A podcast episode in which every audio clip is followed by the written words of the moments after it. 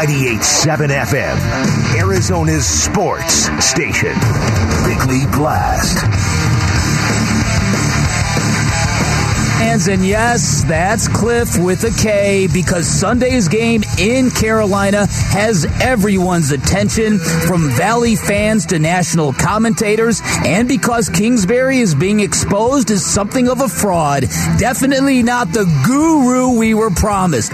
People are noticing that the Cardinals are short on the staples that define successful offense in today's NFL.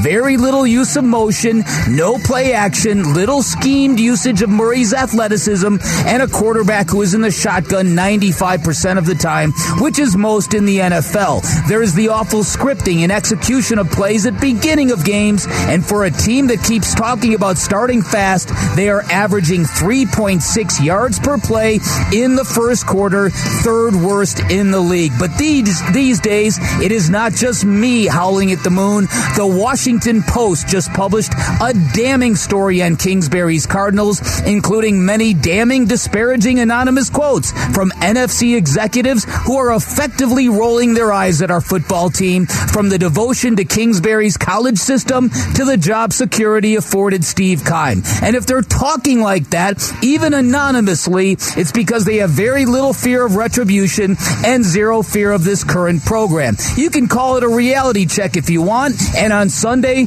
we're going to find out if there's zero hope of it getting better anytime soon.